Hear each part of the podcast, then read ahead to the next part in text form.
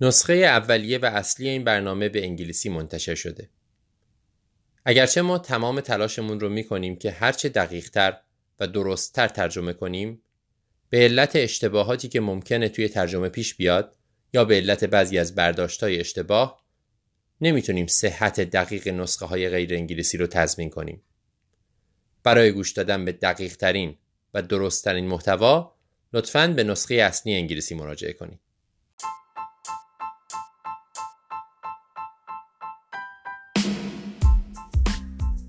سلام.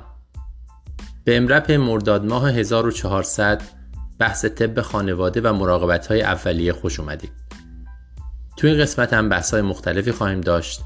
رازیه درباره خونریزی بعد از یائسگی حرف می‌زنه درباره هایپوتیرویدی و مسمومیت مزمن با استامینوفن.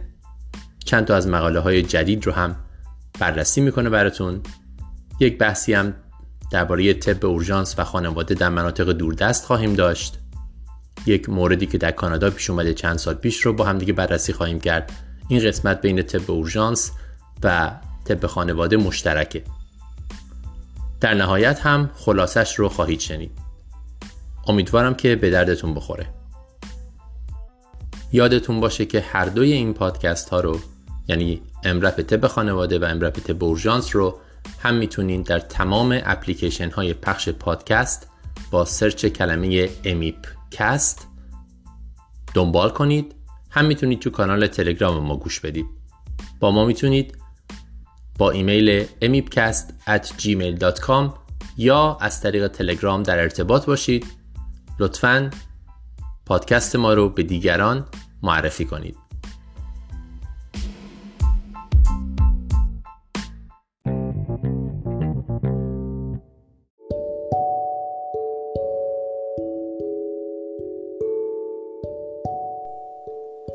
سلام و به اپیزود آگست 2021 امرپ به زبون فارسی خوش اومدین.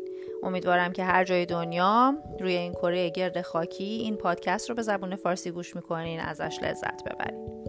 من راضیه هستم. توی این اپیزود قراره که براتون چند تا نکته جالب بگم. اول از خونریزی بعد از یائسگی و اینکه چجوری باش برخورد کنیم. بعد کمی در رابطه با فالوآپ کمکاری تیروئید حرف می‌زنیم و در نهایت می‌خوام از مسمومیت مزمن با استامینوفن بگم که ممکنه خیلی تفاوت داشته باشه با دیدگاهی که ما داریم راجع با استامینوفن و مسمومیت مزمنش و یا مصرف مزمنش. چند تا مقاله جالب هم این ماه معرفی شده که من هم اونها رو بهتون معرفی می‌کنم و مجموعه مقالات بیشتر در رابطه با طب پیشگیری و مراقبت های اولیه هستن. خب اول بذارین تا راجع به خونریزی بعد از یائسگی یکم حرف بزنیم. این نوع خونریزی های واژینال بعد از یائسگی به هیچ وجه نرمال نیستن و هر کیسی که بعد از یائسگی با خونریزی واژینال بهتون مراجعه کرد و جدی بگیرین. اولین و مهمترین قدم هم مثل همیشه معاینه است. باید متوجه بشیم که منشأ خونریزی کجاست. معاینه رو خب مثل معاینه لگنی با اسپکولوم شروع کنین. ناحیه واژن و آنال و کل منطقه لگن رو به دقت بررسی کنین و اگر دلیل واضحی برای خونریزی پیدا نکردین قدم بعدیمون می‌تونه بین اندومتریال بایاپسی و یا ترانسفرجینال اولتراساوند یکی از این دوتا باشه. تفاوت فاحشی بین ارزش تشخیصی این دو روش نیست. اندومتریال بایاپسی حدود 90 تا 100 درصد موثر هست برای تشخیص سرطان آندومتر و ترانسفرجینال اولتراساوند اگر زخامت آندومتر رو کمتر از 4 میلیمتر نشون بده بالای 99 درصد احتمال اینکه سرطان آندومتر داشته باشیم رو رد می‌کنه. پس می‌بینین که negative predictive value خیلی بالایی داره و هر دو تست از نظر تشخیصی خیلی قابل اعتماد هستن. حالا فرض کنیم که endometrial biopsy sample کافی به ما نداد یا اینکه procedure fail شد. خب حتما باید transvaginal ultrasound رو انجام بدیم و یا اینکه transvaginal ultrasound هم فرض کنیم که نتیجه مطلوب رو به ما نداد یا هر کدوم از این دو روش برامون شک برانگیز بود. مرحله بعدی هیستروسکوپی هست. می‌تونیم هیستروسکوپی رو با یا بدون دیلاتاسیون و کورتاژ انجام بدیم. و یادمون هم باشه که برای خونریزی های مکرر هم حتما باید هیستروسکوپی با یا بدون دیانسی رو انجام بدیم. در مورد اینکه کدوم روش رو هم انتخاب کنین برای اینکه کسی که میاد با خونریزی بعد از یائسگی آیا اول اندومتریال بایوپسی بکنم یا ترانسورجینال اولتراساند بکنم؟ واقعا ارجحیتی وجود نداره. همونطوری که گفتم هر دو روش خیلی قابل اعتماد هستن. فقط بستگی به این داره که چقدر دسترسی داشته باشین به اولتراسان و چقدر راحت باشین برای خوندن اولتراسان یا چقدر راحت باشین برای انجام دادن پروسیجر بیوپسی داخل دیوار دیواره داخلی رحم. خب فکر کنم که نوبت به این رسیده که یکم راجع به کمکاری تیروید و چگونگی درمان و فالوآپش حرف بزنیم.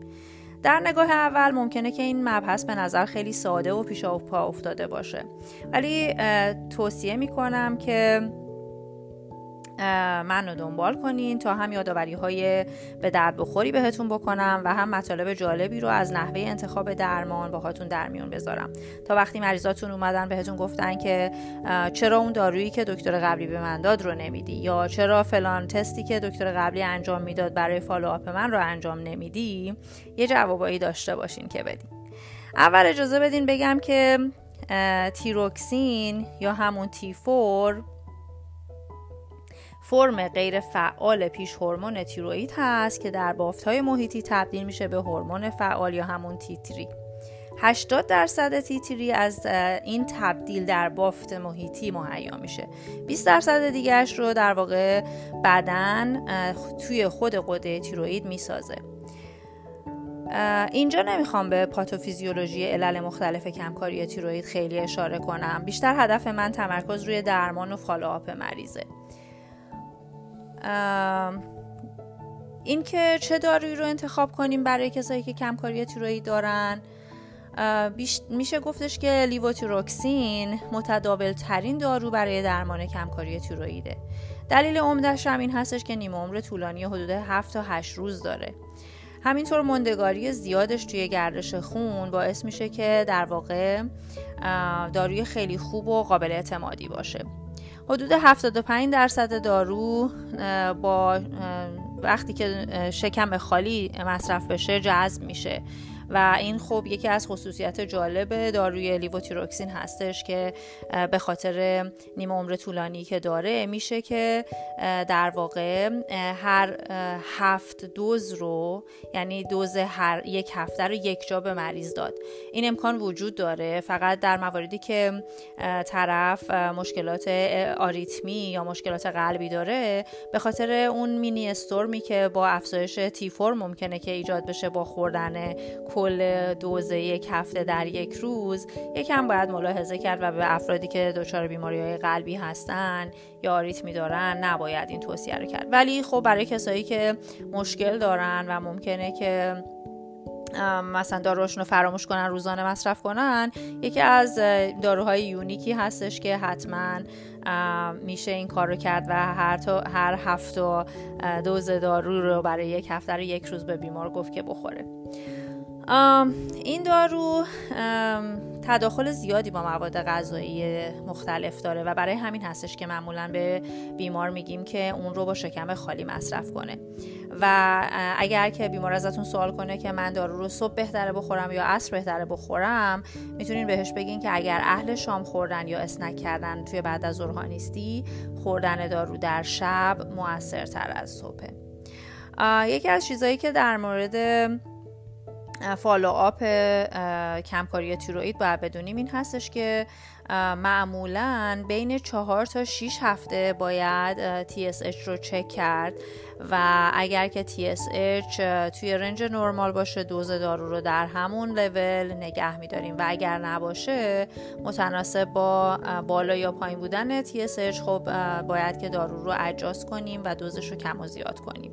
و خیلی مهم هستش که حتما این فالو آپ رو بین 4 تا 6 هفته انجام بدیم چون که زمانی که طول می‌کشه تا در واقع تیروکسین به حدی که باید پاسخگو بشه برای نیاز بدن برسه تقریبا بین 4 تا 6 هفته هستش و این نکته خیلی مهمی هستش که در فالوآپ بیماری های کمکاری تیروئید باید مد نظرتون باشه.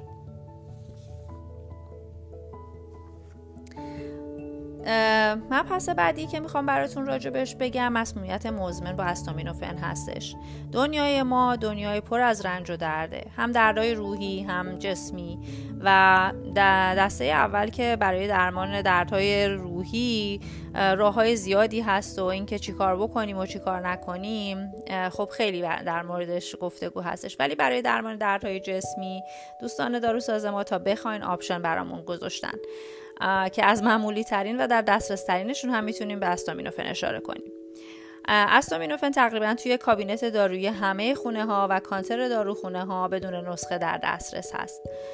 اینکه این دارو به راحتی در دسترس هست دلیل این نمیشه که داروی کاملا بی خطریه و برای همین می‌خوام راجع به استامینوفن که دارویی هستش که از سال 1955 در دسترس عموم قرار گرفت براتون بیشتر بگم. این دارو هم به تنهایی هم به عنوان افزوده به داروهای دیگه تقریبا در تمام داروهای بدون نسخه سرماخوردگی وجود داره. بالای 600 نوع دارو میشه اسم برد که استامینوفن جزو مواد فعالشون هستش. و خلاصه اووردوز استامینوفن از شایع ترین علت های مسمومیت مزمن کبدی در آمریکا گزارش شده. برای همین دونستن دوز قابل تحمل این دارو برای بدن خیلی مهمه. مطمئن هستم که از دوران دانشجویی و رزیدنتی ممکنه مسمومیت حاد با استامینوفن و نوموگرام هایی که در مورد دوز دارو در بدن بعد از مسمومیت زمان تصفیه و خیلی چیزهای دیگه هست رو یادتون باشه. ولی متاسفانه برای کسایی که مصرف مزمن دارن و مسمومیت مزمن با استامینوفن پیدا می‌کنن این الگوریتم ها کارایی چندانی ندارن. مطالعات در زمینه مسمومیت مزمن نشون داده که اثرات درازمدت مصرف مزمن استامینوفن باعث جی آی بلیدینگ شده. به خصوص افرادی که دوز روزانه بالای دو تا سه گرم در روز داشتن که می‌بینیم حتی زیر maximum dose 4 گرم در روز هم هستش. خیلی جالبه چون ما همیشه فکر می‌کردیم که استامینوفن در واقع برای مشکلات GI داروی safe ی هست و اینجا می‌بینیم که مصرف مزمنش باعث GI bleeding شده. عرض کنم که کسایی که مصرف مزمن استامینوفن داشتن همینطور در اونها حدود چهار میلیمتر جیوه افزایش در فشار خونشون گزارش شد. در مطالعات بزرگی که انجام شده نشون داده شده که حتی اثر مضری روی renal function هم داشته مصرف مزمن استامینوفن و حتی مشکلات قلبی عروقی ایجاد کرده. این مطالعات باعث میشه که یادمون بمونه با اینکه استامینوفن یکی از امنترین ضد دردها برای مشکلات GI هست و ما اون رو خیلی safe می‌دونستیم ولی باید در تجویزش و توصیه به بیمارامون مراقب باشیم که شانس GI bleeding هم با مصرف مزمنش اتفاق میفته همونطور که گفتم. و جالب اینه که توی یک مطالعه در بیماران با کمردرد مزمن اثر استامینوفن در مقایسه با placebo رو که بررسی کردن دیدن که واقعا تفاوت آماری بالایی هم در این افراد این دو گروه وجود نداشت. پس بنابراین در موارد هاد مثلا دردهای هاد ممکنه که پنج روز استامینوفن با دوز چهار گرم روزانه بتونه کمک به درد بکنه ولی در موارد مزمن نه تنها کمکی نمی‌کنه بلکه می‌تونه حتی باعث عوارضی که ذکر کردم هم بشه. در موارد هاد همونطوری که گفتم میشه دوز بالای استامینوفن رو به مدت پنج روز به بیماران داد. حتی اگر که مشکلات hepatic impairment داشته باشن و یا حتی افرادی که به تازگی الکل رو کنار گذاشتن هم میشه این دوز رو استفاده کنن. ولی بازم تاکید می‌کنم در مورد مصرف مزمن باید نگران عوارض خونریزی دستگاه گوارش نارسایی کلیه مشکلات قلبی و عروقی باشیم.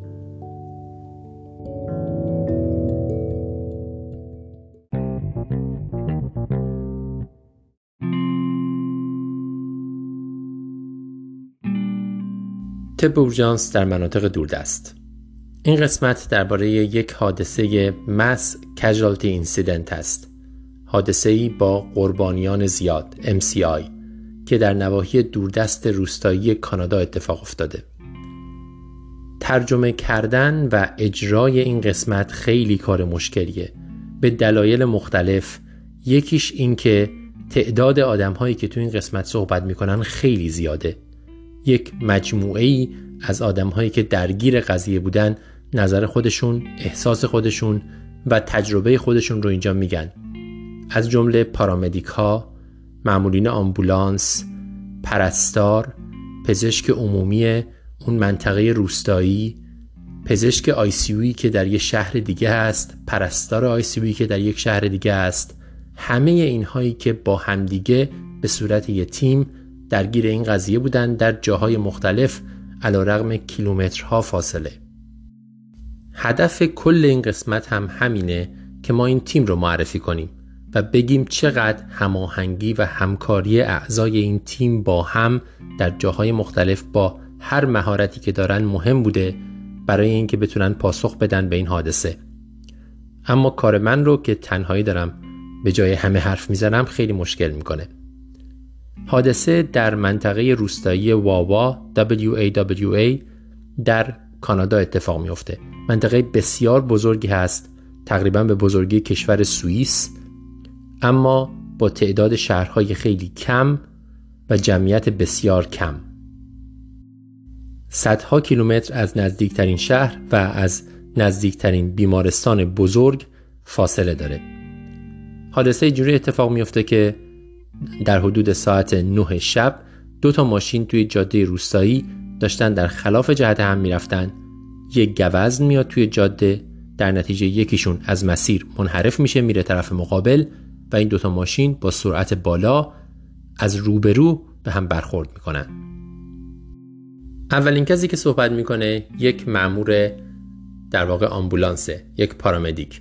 میگه به ما زنگ زدن گفتن که یک حادثه اتفاق افتاده قربانیاش خیلی زیادن حداقل 5 تا 7 تا مریض داریم. شما سریع پاشین بیان اینجا. میگه که ما سعی کردیم هر چی که داریم رو جمع کنیم ببریم ولی این هر چی داریم خیلی زیاد نیست. اینها تکنیسیان های بسیار مقدماتی هستند حتی آیوی گذاشتن هم بهشون آموزش داده نشده. میگه به هر حال ما دو تا ماشین برداشتیم هر چی که داشتیم مثلا فقط یک کپسول اکسیژن. تعداد بسیار محدودی هر چی که داشتیم برداشتیم و زدیم به جاده برسیم به اونجا. رسیدیم به اونجا. تاریک بود. چراغای پلیس فقط بود که قبل از ما رسیده بودن. یک گوزن مرده روی زمین افتاده بود. ازش داشت خون می‌رفت. اولین چیزی که از قربانیان دیدیم یک ماشین بود که در حال سوختن بود و چپه شده بود و واضح بود که دو نفر توش هستن یعنی دو تا جسد. این بخش اول قضیه.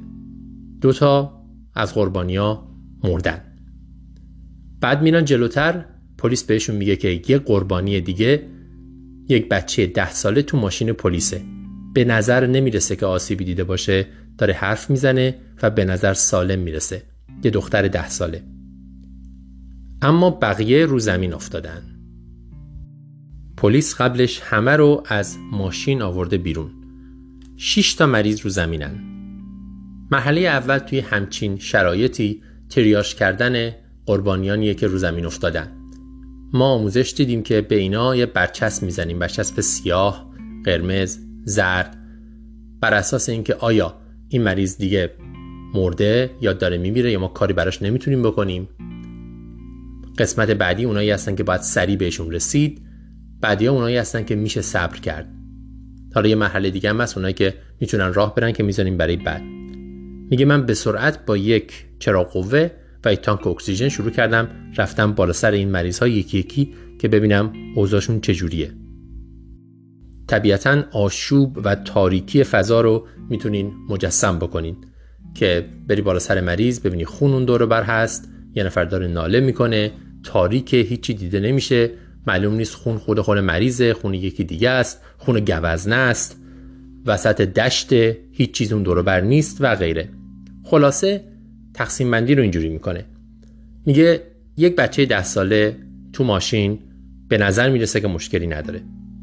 دو تا مرد توی ماشین اول سوختن تموم شده. بقیه. یه زن روی زمین افتاده لباسش از خون خیسه. لباسش رو پاره می‌کنن می‌بینن احشایش بیرونه. یه بچه هشت ساله اونجا خوابیده به نظر می‌رسه ترومای سر داره و تنفس آگونال داره. هوشیار نیست به زحمت داره نفس می‌کشه برادی پنیکه. نفر بعد یک زن بزرگساله فمور فرکچر واضح داره دفرمیتی داره توی فمورش و احتمالا آسیب داخل شکمی داره ولی هوشیاره. نفر بعدی یک مرد بزرگساله که پاش یعنی نزدیک به مچ پاش یه شکستگی باز داره با دفرمیتی و احتمالا آسیب داخل شکمی. و بعدش هم دو تا پسر جوونن حدود 15 16 ساله که آسیب خارجی واضحی که خونریزی بکنه وجود نداره ولی اینا احتمال میدن که آسیب داخل شکمی داشته باشن و خونریزی داخل شکمی. این الان وضعیت ماست. 6 تا مریض رو زمین دو تا مرده یکی به نظر سالم می‌رسه. حالا سوال اینه که اینا رو چجوری لیبل بزنیم چجوری به کجا منتقلشون بکنیم. این پارامدیکه میگه اینجا جاییه که شاید فرق بین پزشکی روستایی و پزشکی شهری مشخص میشه.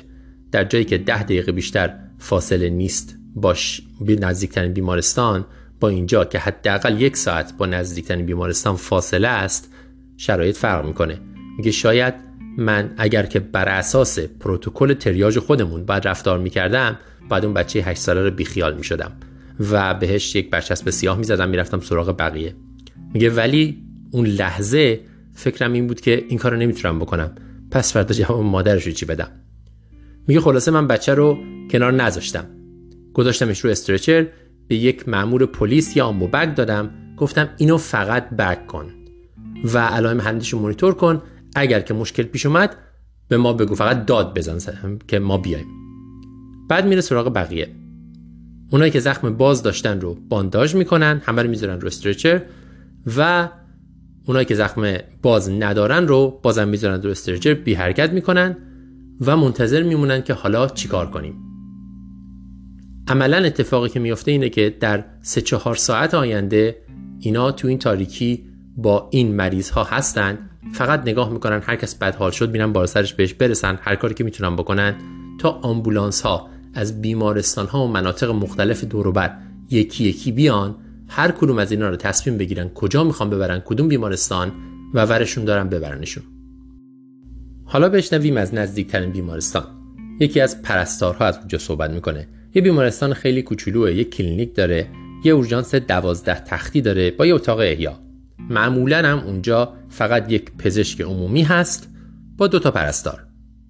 حدود ساعت ده شب بهشون تلفن میشه میگن یه تصادف اتفاق افتاده ما تعداد زیادی مریض قرار برای شما بیاریم. هیچ اطلاعاتی هم نمیدن که چند تا چجوری و غیره. میگن آماده باشین. اینا اولین کاری که می‌کنن اینه که زنگ می‌زنن هر کسی که توی شهر هست و می‌تونه کمک کنه پاشه بیاد اورژانس.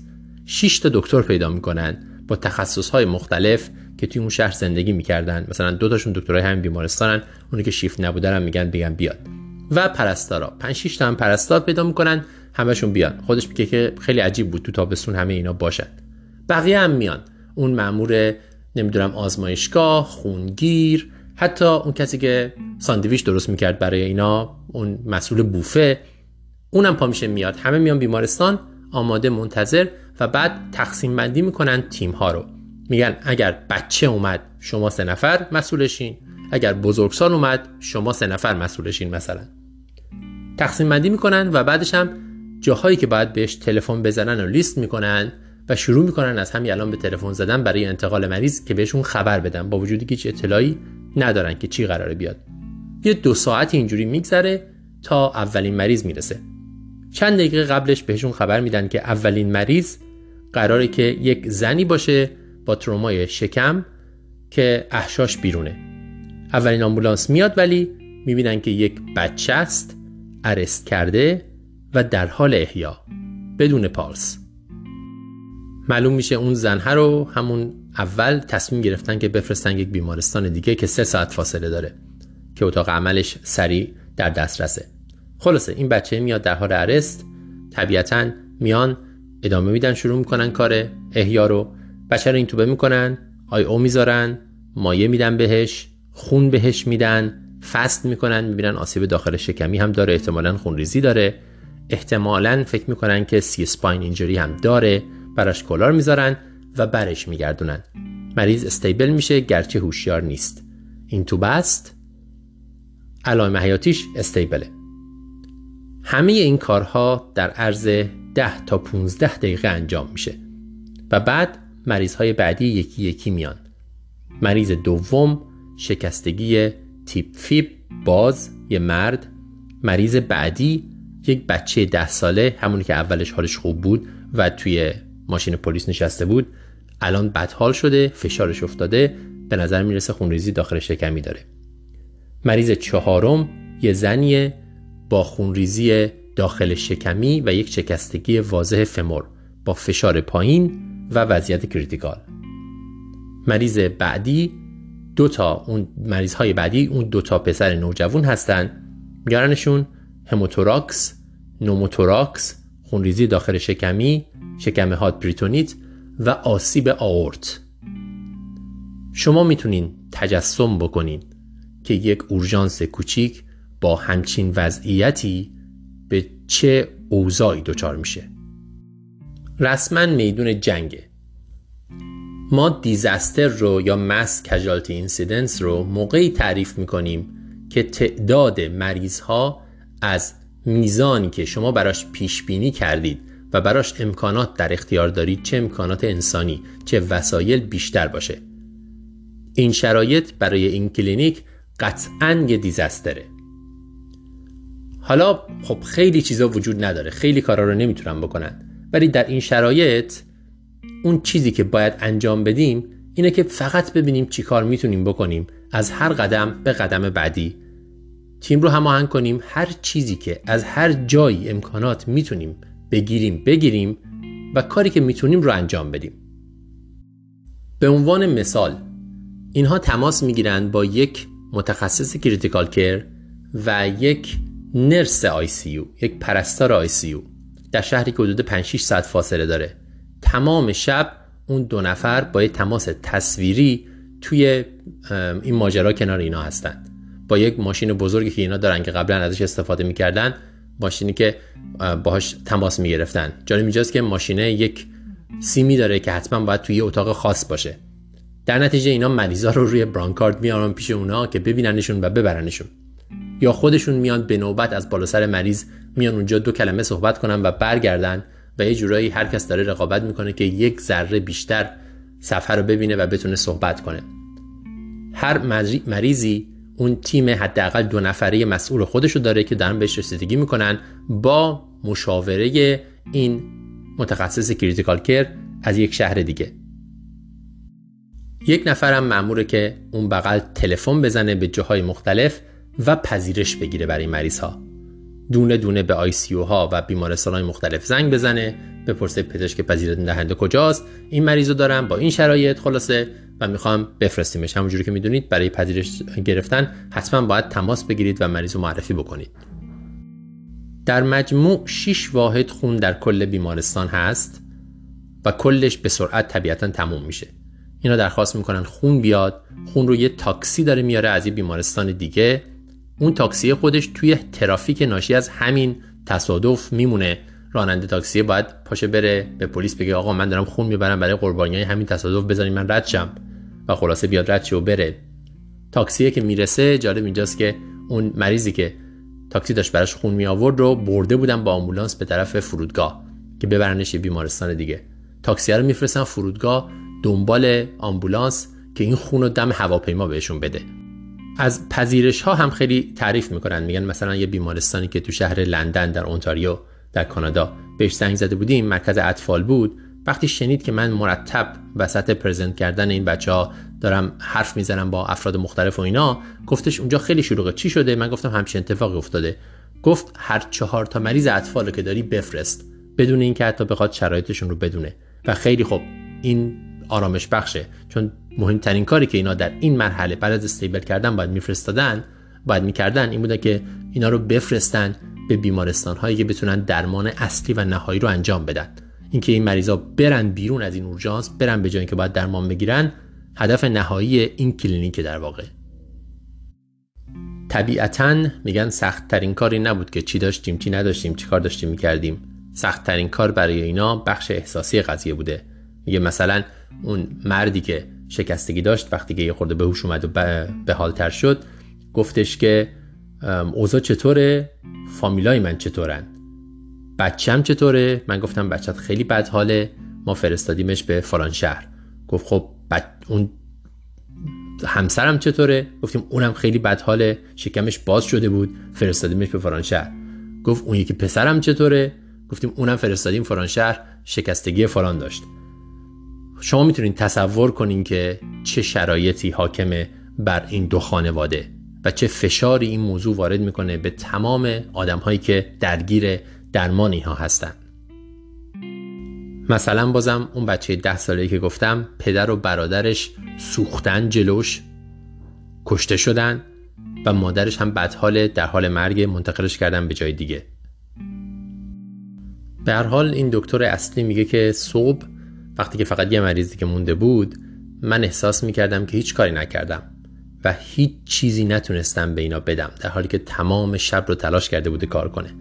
و احساس می‌کردم چه فاجعه اتفاق افتاده هیچ چیز مثبتی هم توش نمی‌تونستم ببینم. فقط می‌خواستم فرار کنم برم خونه پیش خانواده خودم. به حال از این افراد چهار تاشون زنده میمونن. اون بچه ده ساله زنده میمونه با مامانش که ترانسفر شده. اون دوتا پسر 13 ساله و 17 ساله هم زنده میمونن. در مقابل اون بچه 8 ساله همونجوری که فکرشو می‌تونستیم بکنین و مادر اون میمیره. خیلی از این شیشتا چهار تاشون رو زنده نگه میدارن در نهایت. در مجموع قربانیان حادثه می‌رسن به چهار تا دوتای اولی و این دوتایی که بعدش کشته شدن. بعدا میگه وقتی به این موضوع نگاه می‌کردم چیزای مثبتش رو دیدم. این حادثه باعث شد که یک شهر کوچیک همه امکاناتش رو هر چی که داشت هر کسی هر کاری که می‌تونست بسیج کنه برای اینکه ما بتونیم اون شب رو به بهترین وجه اگرچه نتیجه لزوما به بهترین وجه نبود بگذرونیم و کاری که لازمه رو انجام بدیم. از راننده تاکسی گرفته تا پارامدیک تا دکتر پرستار و حتی اون متخصصینی که از راه دور به کمک ویدیو کال همراه اینا بودن. همه کمک کردند که این کار رو انجام بدن.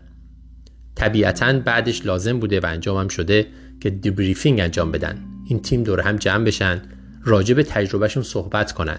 راجع به اینکه چه احساسی داشتن اول از همه و این احساس رو بروز بدن چطوری این احساس تغییرشون داده و دوم اینکه چه چیزهایی می‌تونه بهتر بشه. اگر دفعه دیگه این اتفاق افتاد چه پروتکل هایی شاید لازمه که وجود داشته باشه. و چه ترینینگ هایی چه آموزش هایی لازمه داده بشه به این آدم ها برای اینکه دفعه دیگه بهتر بتونن با این حادثه روبرو بشن. شاید مهمترین بخش قضیه همینه. اینکه بعدش چی کار می‌کنیم؟ اول اینکه با دور هم جمع شدن و حرف زدن اجازه ندیم که قربانیان جدیدی به قضیه اضافه بشن. این قربانیان می‌تونن پزشکان یا پرستارانی باشن که به خاطر تروما به خاطر فشار کارشون رو از دست بدن بذارن کنار این کارو یا این حادثه برای همیشه رو زندگیشون تاثیر بذاره. با حرف زدن راجع بهش با اون جلسه ای که می‌ذاریم و هر کس احساساتشو میگه و راجع به کار همدیگه حرف می‌زنیم. و دوم اینکه چه چیزهایی رو ما تغییر بدیم و بهبود ببخشیم تا بتونیم این حادثه رو در آینده بهتر منیج کنیم. چه پروتکل هایی چه وسایلی و چه آموزش هایی اینم خلاصه مطلبی که واقعا سخت بود گفتنش. امیدوارم حتما به دردتون بخوره و اگرچه امیدوارم هیچ وقت با همچین شرایطی برخورد نکنید ولی این طبیعت کار ماست. کاریه که ما هممون بالاخره دیر یا زود تو مسیر شغلیمون بهش برمیخوریم. امیدوارم که این یک اپیزود آماده ترتون بکنه برای برخورد با این شرایط که بدونین چیکار باید بکنین و مهمتر از اون برای بعدش که بدونیم چجوری از خودمون از همکارانمون مراقبت بکنیم و شرایط رو بهتر کنیم.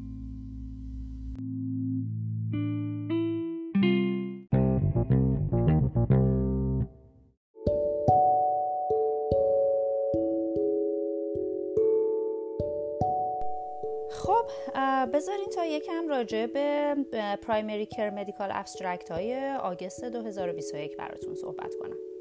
قبل از اینکه براتون از این مقاله ها و چکیده هاشون بگم یه نکته جالبی که توی پاندمی کووید بررسی شد این بود که افت قابل ملاحظه ای از case های آنفولانزا دیده شد. دلیلش در واقع پوشیدن ماسک و رعایت اصول بهداشتی بین مردم بود و این فقط یه نکته داره و اونی که با رعایت اصول اولیه بهداشت می‌تونیم به خودمون و جامعهمون کمک کنیم و به امید روزی که مردم ایران هم مثل بقیه کشورهای دیگه همگی واکسینه بشن و زندگی نرمال بعد از کووید رو شروع کنن. خب خیلی هم عالی.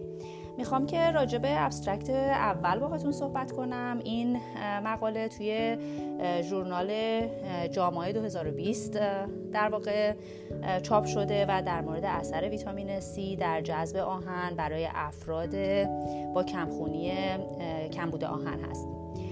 یک مطالعه non-blinded بوده توی چین انجام شده و 440 نفر فرد بالغ توی مطالعه شرکت داشتن. که این افراد همه بالای 18 سال بودن و در واقع همه دارای کمخونی فقر آهن بودن. افراد رو به دو گروه رندوم تقسیم می‌کنن که گروه اول 100 میلی گرم آهن سه بار در روز می‌گرفتن با 200 میلی گرم ویتامین C. گروه دوم فقط 100 میلی گرم آهن سه بار در روز رو می‌گرفتن. نتیجه اولیه بر اساس تغییرات هموگلوبین در دو هفته اول بود و نشون داد که تفاوت چندانی بین گروه اول و گروه دوم دیده نشد.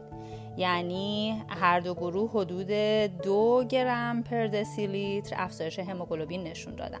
توی این آزمایش مین ایج افراد 38 سال بوده و 97 درصد افراد زن بودن و تغییرات آماری زیادی بین دو گروهی که انتخاب شده بود دیده نشد. خلاصه نتیجه این ابسترکت این هست که خیلی لازم نیست به مریضاتون بگین که قرصای آهنشون رو با آب پرتقال بخورن.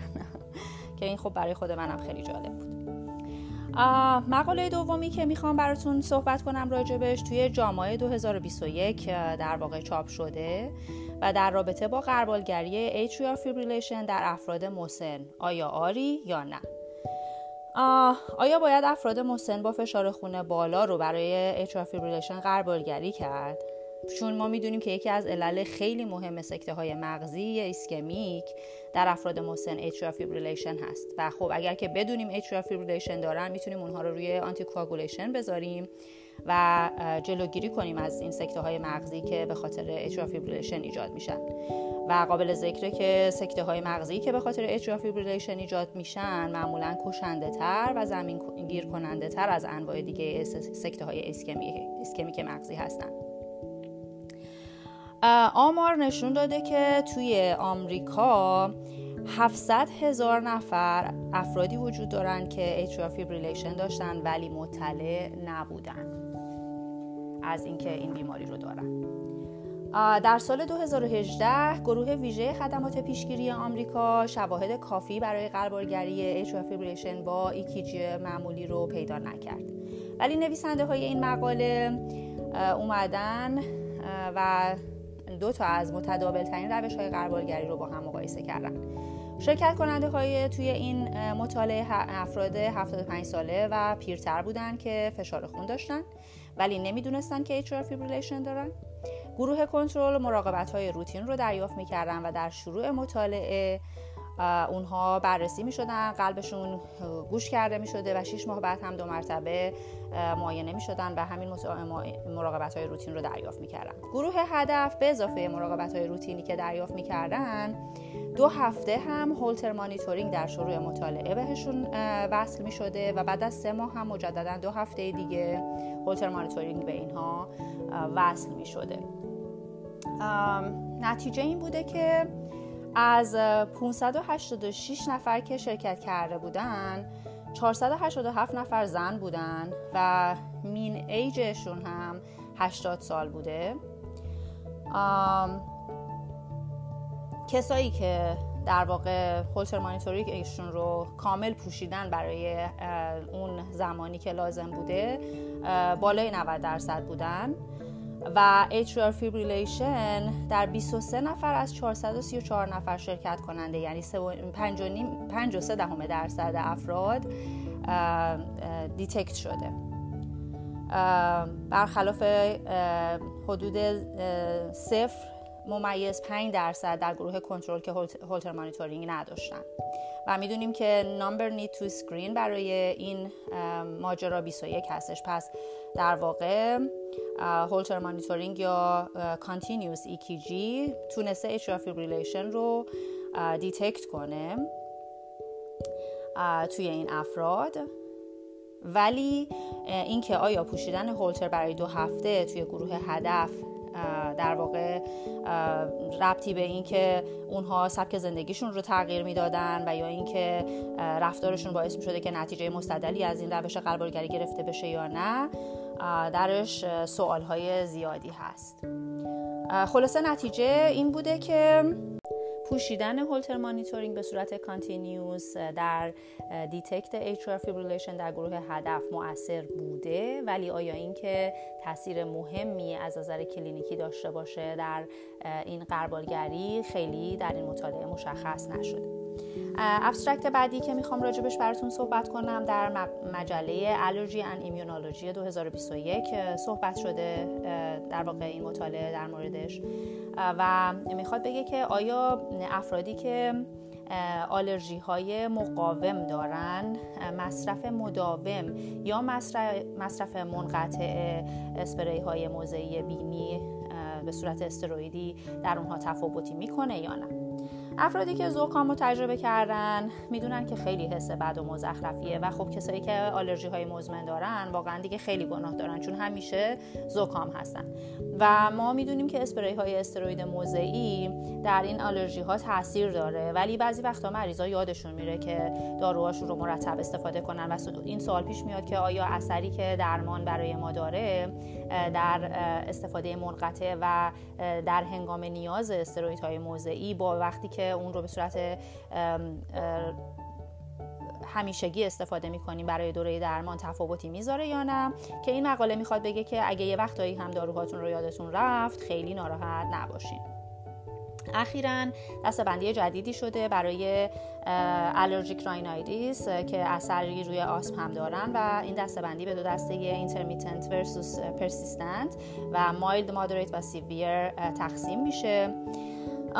این مطالعه یک مطالعه 6 هفته randomized control trial بوده که در افراد 18 سال به بالا انجام شده و اینها معمولا moderate to severe persistent allergic rhinitis داشتن. بعد حدود دو تا سه نفر از این بیماران در طول مطالعه دراپات کردن. 85 درصد این افراد که قرار بوده به صورت مداوم اسپری نیزال رو استفاده کنند با درمان پیش اومدن و در واقع درمان صحیح رو انجام دادن و این افراد به دو گروه تقسیم شدن. یکی از اون گروه ها افرادی بودن که اسپری موضعی استروئید رو برای هفته اول دو تا اسپری روزانه استفاده می‌کردن و بعدش پنج هفته بعدش رو فقط وقتی که نیاز می‌دونستن اسپری می‌کردن و گروه دوم برای 6 هفته به صورت مداوم دو اسپری در روز مصرف می‌کردن. نهایتا نتیجه به این صورت بوده که تفاوت تفاوت خیلی زیادی بین این دو گروه از نظر علائمی که بعدا گفتن رفع شده وجود نداشته. و در واقع میشه گفتش که خیلی تفاوتی نمی‌کنه که افراد به صورت مداوم اسپری های نیزال استرویدیشون رو استفاده کنن یا اینکه وقتی که فقط بهش نیاز دارن. تفاوت چندانی از نظر کلینیکی در آماری که ارائه شده در این مطالعه دیده نشد.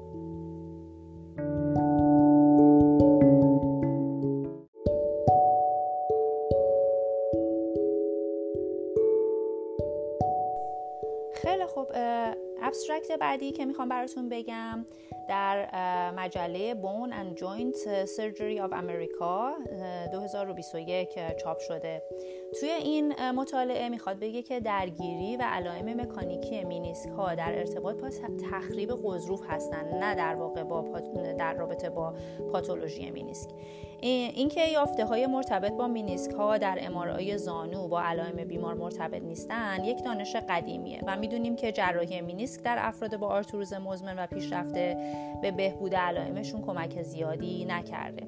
علائم مینیسک که از قدیم باهاش آشنا هستیم به قفل شدن یا گرفتن زانو شناخته میشن.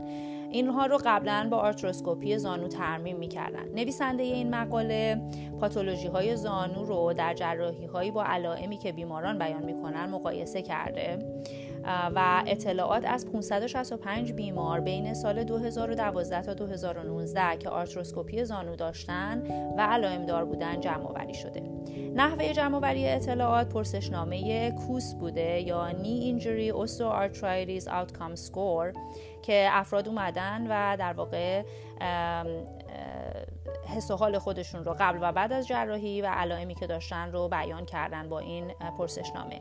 این یافته ها با یافته های جراحی مقایسه شدن. وقتی که جراح آرتروسکوپی انجام می‌داده می‌رفته می‌دیده که مینیسک چقدر تخریب شده و بیمار چه score ی داده و جراح تمام این موارد هم یکی بوده. دیده شده که کسایی که unstable meniscal tear یا پارگی غیر استیبل مینیسک داشتن خیلی pain score شون یا score دردشون با اون پارگیه همخوانی نداشته. و cartilage damage یا تخریب غضروفی با علائم که بیمار نشون می‌داده برای در واقع مفصل بیشتر همخوانی داشته. نکته مهم این مطالعه این هستش که علائم بیمار بیشتر مربوط به تخریب غضروف بوده نه تخریب مینیسک. و این گروه در واقع نیاز به جراحی نداشتن. یعنی اگر که کسی تخریب مینیسک داشته باشه و بیاد از شما بپرسه که آیا من برای علائم مینیسکی که دارم جراحی رو یا آرتروسکوپی رو توصیه می‌کنین یا نه شما می‌تونین جواب قاطع تری داشته باشین.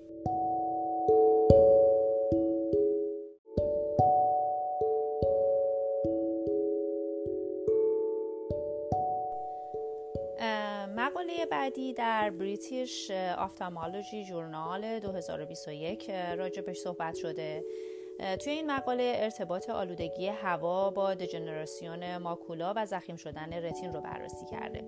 این مطالعه توی انگلیس اتفاق افتاده. حدود نیم میلیون نفر بین 40 تا 69 سال با مین ایج 57 سال و 54 درصد زن توی این مطالعه بودن. نشون داده شده که آلودگی هوا در دژنراسیون ماکولا و زخامت رتین نقش داره.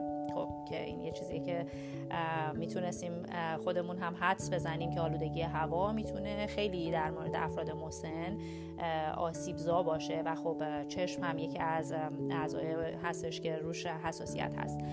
افرادی که در بررسی شدن در این مطالعه حدود 115954 نفرشون وقتی که در آب و هوای بدتر و در واقع در معرض آلودگی هوا بودن علائم دژنراسیون ماکولا و زخامت رتین رو نشون دادن.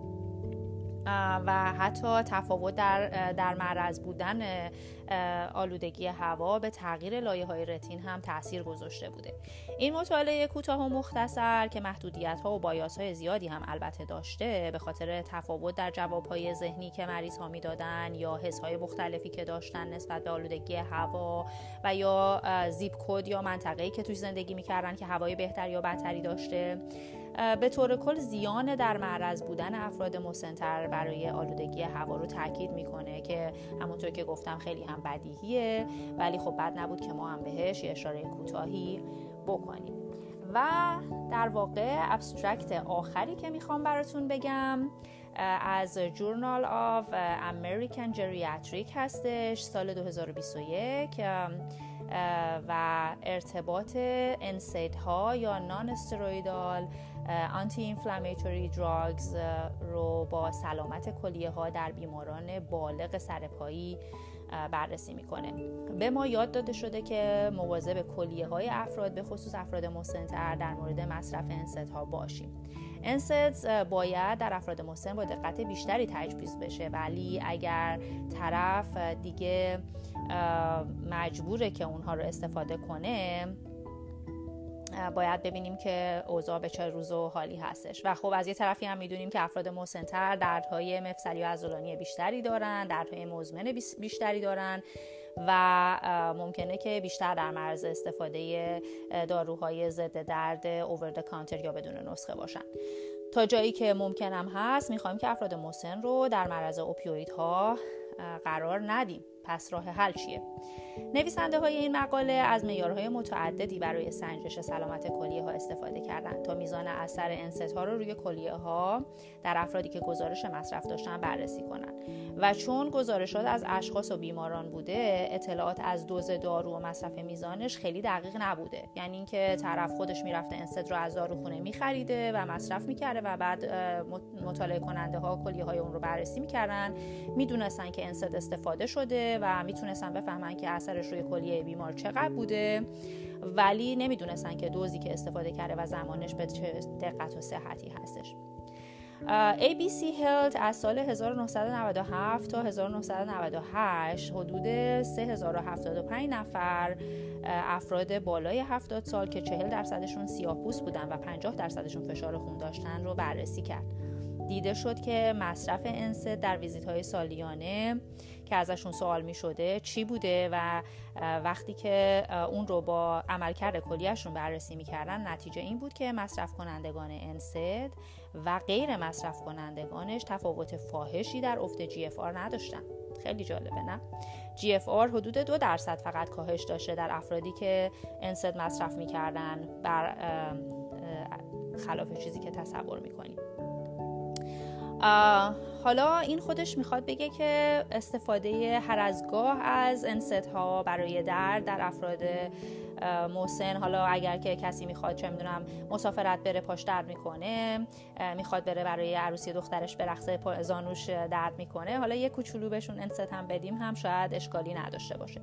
ولی بزرگترین ضعف این مطالعه این بوده که فاکتورهایی مثل اینکه بیمار روی دیالیز بوده یا نه یا بیماری های مرتبط مزمن دیگر رو داشته یا مثل دیابت یا نه و دوزی که مصرف کرده در مطالعه اینها محاسبه نشده. و با توجه به اینکه اختلاف فاحشی در این مطالعه گزارش نشده بین کسایی که انسد مصرف کردن یا انسد مصرف نکردن هنوز هم توصیه میشه که در افراد مسن به خصوص با دیابت فشار خون چاقی مفرد حتما انسد رو با احتیاط بیشتری مصرف کنیم یا تجویز کنیم. خیلی خوب. من فکر می کنم که اینجا به آخر پادکست آگست امرپ رسیدم به زبون فارسی. یکی دو تا مقاله دیگه هم بود که امسال توی آگست امسال بررسی شده بود که من احساس کردم برای افرادی که توی ایران هستن خیلی ممکنه کاربردی نباشه. اونها رو در واقع اضافه نکردم. ولی امیدوارم که از پادکست لذت برده باشین و تا ماه دیگه با شما بدرود.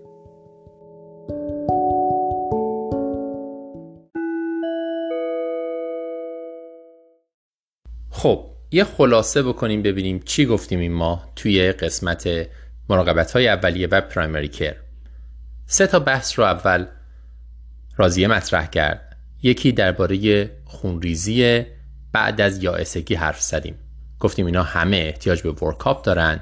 فرقی زیاد نمی‌کنه شما اوتروساوند استفاده کنین اول یا بیوپسی رو. هر دوشون حساسن هر دوشون دقیقن و هر دوشون می‌تونن رد کنن احتمال سرطان رو. این یکی. بعد درباره مسمومیت مزمن با استامینوفن حرف زدیم. گفتیم که استامینوفن دارویی که ما خیلی استفاده می‌کنیم برای درد به خاطر اینکه فکر می‌کنیم امنه اگر مریض مشکل کبدی نداشته باشه. همیشه میگیم که زیر چهار گرم در روز امنه. ولی به نظر می‌رسه که مصرف مزمن این مقدار خودش عوارض داره. عوارضی مثل نارسایی کلیه مثل جای بلید یعنی درست مثل انسدها گرچه نه اون اندازه. ولی اینجوری نیستش که استامینوفن رو به صورت مزمن زیر 4 گرم به مریض بدیم و بگیم که همه چی امنه و هیچ مشکلی وجود نداره. باید اینا رو در نظر بگیریم. متاسفانه برای مسمومیت مزمن یه چیزی مثل اون نوموگرام و نمودارا و اینا که برای مسمومیت حاد داریم وجود نداره و خیلی قضیه کلینیکیه. برای کبد که مشخصه. استامینوفن شایع ترین علت نارسایی کبدی در بزرگسالان در آمریکاست. ولی الان داریم راجع به عوارض دیگرش حرف می‌زنیم به خاطر مصرف مزمنش. درباره تیروید هایپوتیرویدی حرف زد راضیه.